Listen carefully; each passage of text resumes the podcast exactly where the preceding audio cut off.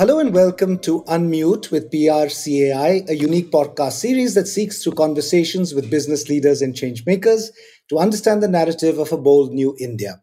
This podcast is powered by AdFactors PR, and I'm Niret Alva. At various points, I've been a TV journalist, director, producer, anchor, and educator. Our guest today describes herself as an investor, a storyteller, and an entrepreneur.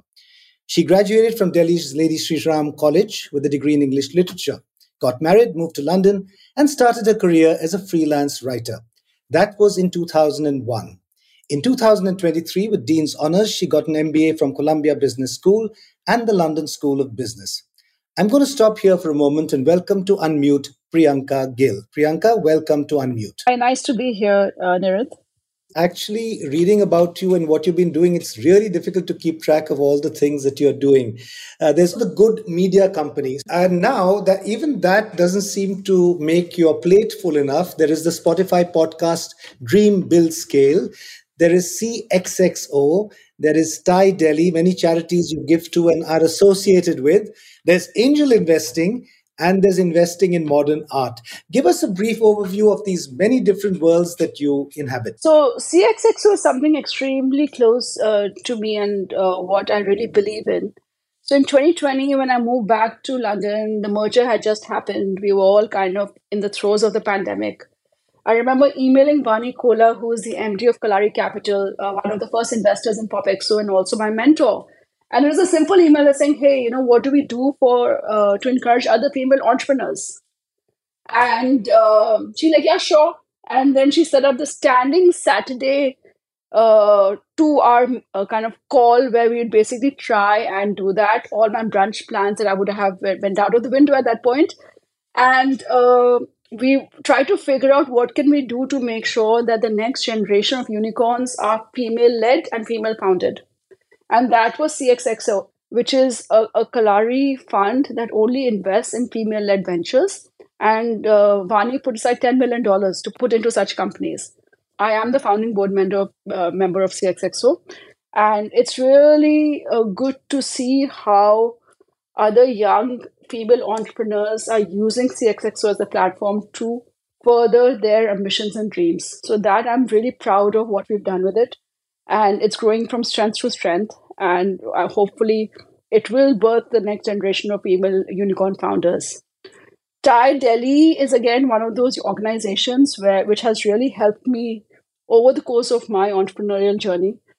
So it's uh, it basically is there to support entrepreneurs. And I remember when I was like a really kind of young founder running a small platform, they'd always make sure I got some space on some stage to come and tell my story and that was invaluable in helping me get getting better at telling the story and to putting me in front of a large audience who's who was there to listen to what I had to say.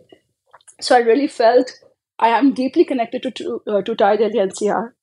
And when they invited me to join their board, uh, I think it was last year, maybe the year before, I was more than happy to do it. I'm actually co-chairing uh, the India Internet Day, which is happening now uh, in August this year. And again, trying to give platforms to other founders to tell us about what uh, they are building for themselves and for the country as well. So, yeah, just in a way, just trying to give back to the ecosystem as much as I can. And of course, the investments and everything else, those happen on the side. It's kind of it's fun to do. But of all the things that you mentioned, those two are extremely good to me because I feel I give back when I uh, do things like that. And then, of course, Dream Build Scale is the passion project. It came out of one of my MBA exercises. They're like, make a vision for the next five years. What are you going to do next? I couldn't think of anything else. I said, hey, I'll start a podcast. And then that podcast basically became Dream Build Scale. And I've had a lot of fun doing it because I get to be where you are, asking the questions and uh, mostly I've spoken to friends who've had great journeys. And it's incredible how much people open up when you put a mic in front of them. So we've uh, done around, uh, I think it's 13 episodes so far. We've taken a break for a bit, and now we'll be coming back with the second season of Dream Build Scale. Okay. Thanks for that. Let's shift focus from what you do to you, the person. Do you think women lead differently to men? Absolutely. I think all of us men women do lead differently from men, and as individuals, all of us are unique leaders as well. So uh, that is there for sure. But uh, I think there's a degree of, it's a cliche, but it is true, of multitasking that women bring into their approach to whatever they're doing. Because by, uh, we are multitaskers in, at, any, at any given point in our lives, right? So I think that's why it makes us better leaders in different ways. And in terms of empathy, I feel that it comes more easily to women and uh, when you're leaders because men don't realize how it is hard for women to actually lead, right? Because you live in a man's world and it is a man's world out there. As women, we are forced to kind of confront different realities at different points of time, which, which helps us actually become more empathetic when we are in a position to kind of take charge or lead the organization as well. So, yeah, so women are different. I think difference is a good thing, it is to be celebrated. You need both to make anything successful. But yeah, I think women make great leaders. Yeah, actually, you took away from my next question, which was many studies say women are better at multitasking than men, especially in leadership roles. And I, I think that's true. I mean, I've seen that over and over again. Uh, so you answered my question already.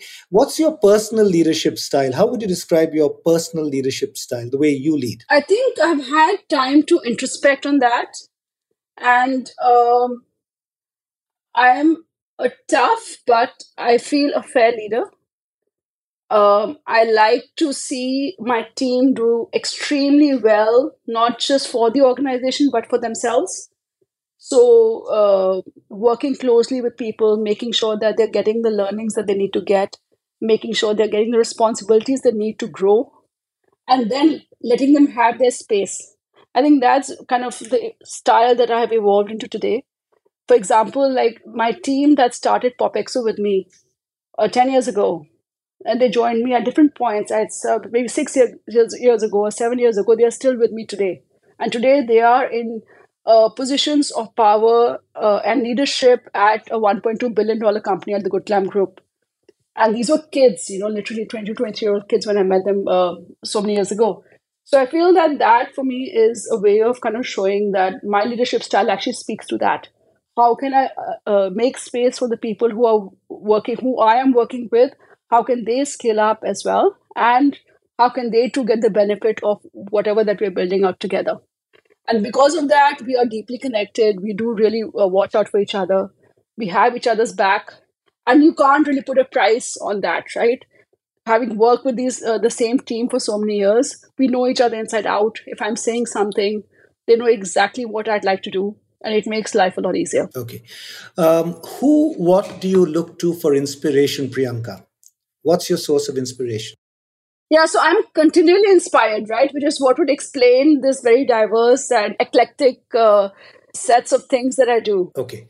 Um, given the things that you do in many worlds that you juggle, people could be forgiven for wondering how you strike a work life balance. How do you do that? What is your advice to people who are leading really busy lives? I don't think work life balance actually exists. I think it's uh, a matter of focus on what you're doing right now that really matters. Uh, all of us have been given the same 24 hours in the day, right? And with the, same 24 hours, you have someone like Elon Musk who's running multiple billion dollar companies. With the same 24 hours, you had you've had someone like say uh, Bill Gates who kind of uh, created kind of immense value for everyone else right? You have a Priyanka Chopra who's basically kind of doing everything in the world that is possible. So all of us have the same 24 hours, and it's our responsibility to make sure that we're making the most of the time that we have. Now, if that is my kind of founding uh, belief, then I do have to make the most of the time that I've been given. And uh, balance comes from a way of deciding, hey, right now I'm doing this podcast, I'm going to be 100% present, give it the best that I can after this, I'm going to get ready. I'm meeting some friends for lunch. After that, I'm going to come back. I'm going to spend time with my kids. And then maybe it's time to kind of spend uh, time just with myself and catching up on work. So just in those pockets of time, I make sure I'm fully present. I'm doing the best that I can. I'm getting out the most that I can. And that for me actually is a definition of work life balance. There are days when I'm only working and my family would understand. There are days when I say, hey guys, today I'm done and I just want to chill with my kids. And then at that point, work also does understand as well, right? So just making sure you're getting enough of what you want in the larger scheme of things but in the short term, one thing might be more important than the other, and that's perfectly okay. Tell us a little bit about your family and what they think of all the things that you do and the different worlds that you inhabit. So, my family is uh, fantastic, and they have been my biggest supporters and cheerleaders. Without that, none of this is possible. I do uh, come from a place of privilege where I have a support system around me that allows me to be and do things, right? Which a lot of people don't have that. And i'm very very uh, uh, aware of the privilege. And again i try and make the most of uh, the time i have because of it because i feel i do owe it to everyone who makes my life and my living possible in the way that i do. My son is turning 18 next jan so he's almost done he'll be starting university soon uh, my daughter is just turned 13 right now and uh, she literally has grown up she's only known her mother to be an entrepreneur so that's been her world from the moment she basically uh, kind of understood what was happening. I think they find it fascinating uh, that I do so much. And I still have the time to basically check up on them and make sure that they are doing what they have to do as well. So, yeah, it's, uh, I'm just grateful for the support system that my family has given me because without that, I wouldn't have been able to do even a tenth of what uh, I do today. Okay. As we get to the end of our chat, let's let me ask you to do some crystal ball gazing. See it as a sort of rapid fire round, um, just quick stream of consciousness answers.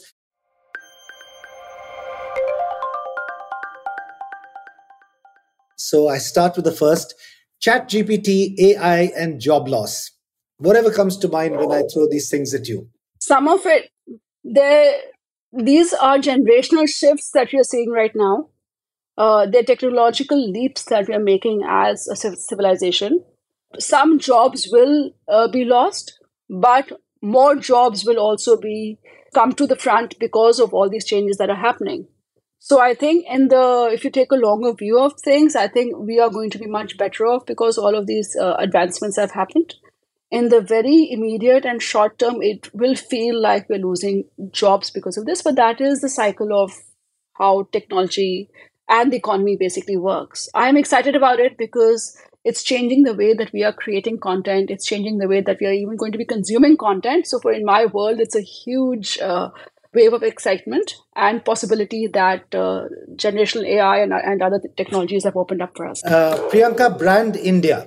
I think the future belongs to brand India. I, and uh, soon you'll start seeing uh, large enterprises that are built in India for the world. And that's one of the uh, vision that that's one of the visions that we have for the Good Glamm Group. We want to uh, create uh, beauty and personal care brands from india that the world will actually appreciate.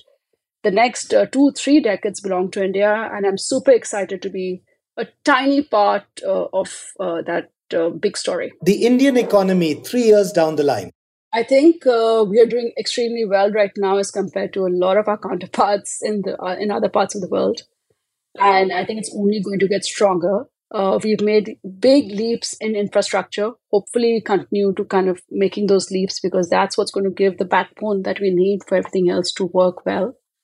Uh, three years is a very short time to be looking at any economy, and as I said, I think in the long term, India is basically the future of the next few decades couple of questions more. Generation Z, Generation Z. You know, I've had the privilege of working with millennials when they had just come into the workforce. And I'm now old enough to now see uh, Gen Z coming into the workforce as well. I think it's a very different cohort from the one that came before it. And uh, they have a way of looking at the world that is unique and i'm trying to understand them and how they perceive the world because you have to work with them in a way that they understand right? So i don't think they make allowances for what you do. You have to make allowances for how they are. So i think it's a learning experience. It's uh, it's funny also in different ways because they say things that i would never dream of saying uh, say to my boss or whatever. And there's kind of how in touch they are with their feelings and how uh, focus they are in making sure that their mental space is sacrosanct. I think we were not like that, or uh, even millennials were not like that. So it's fascinating, and uh, it's the new generations here. I'm even more excited to see how will we sell to them when they become a large kind of buying uh, and consuming cohort because I think old modes of marketing probably won't apply and you'll have to find different levers to push to make your products attractive to Gen Z. So I think again, huge opportunity, but very very different. Okay, uh, trends in digital media that companies need to be aware of, especially those businesses that are just starting out. I think digital media at one point was a service that you felt that you could outsource to other people, right? So you'd go to a company and say and say, "Kim, hamara blog lik do," you know, or social media kar do. So while that is still, of course, a large part of uh, even what we do for other brands but uh, if you want to build your brand, if you want to build your company, you have to own a large part of the communication funnel yourself because that is what the consumer actually resonates with today.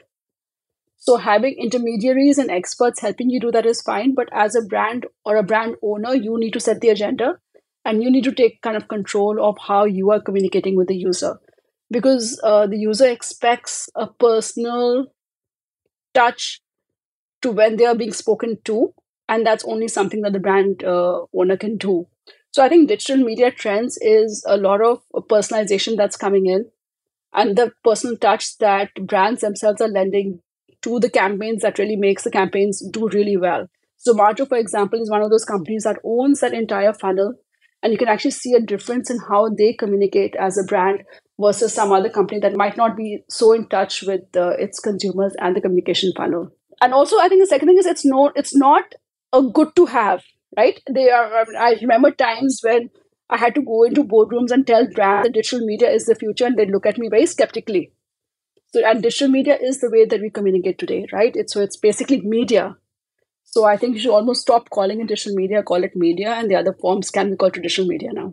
It was a pleasure chatting to you but before we close I throw to Deepti Sethi, the CEO of PRCAI, to ask you the burning communication question of the day. Deepti, over to you and Priyanka.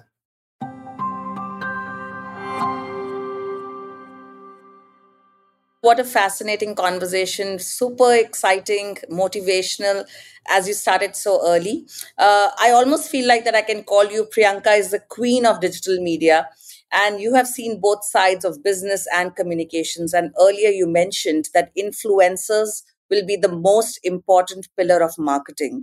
So, my question is around what are the guardrails for influencer engagement, especially in this era when we need to build genuinity and consumer trust? Look, the best influencers are the ones who are the most genuine, right? So that it's actually it's a self-selecting mechanism that is already built into uh, the medium or that is influencer marketing. Uh, an influencer can fake it only for so long before the audience realizes and then they don't actually do well over time.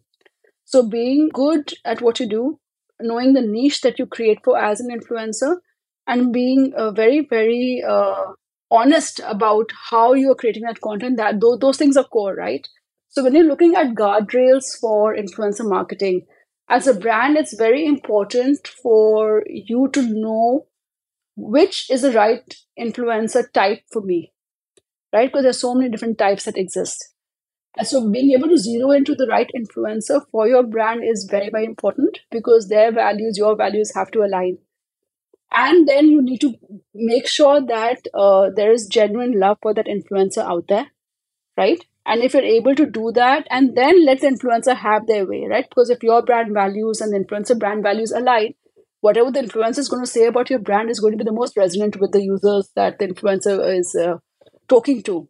So I think find the right influencer, make sure that your brand values align, and then gently step out of the, the way to allow the influencer to create the best or craft the best message they can for your brand. So I think those would be my guardrails and uh, uh, as a brand we feel the need to overcorrect what the influencer is saying. In most cases that's probably not a good idea if you, if you have given a good brief right? So yeah I've, i mean when we work with influencers our job is to find the right influencers give them a very good brief and then allow them to talk to the users in whichever way that they see fit. Fantastic. Uh, thank you, Priyanka. We're going to call it a day here, but really interesting. And thanks for joining on Unmute with PRCAI. Thank you so much for having me and wishing you all the very best. Thank you so much.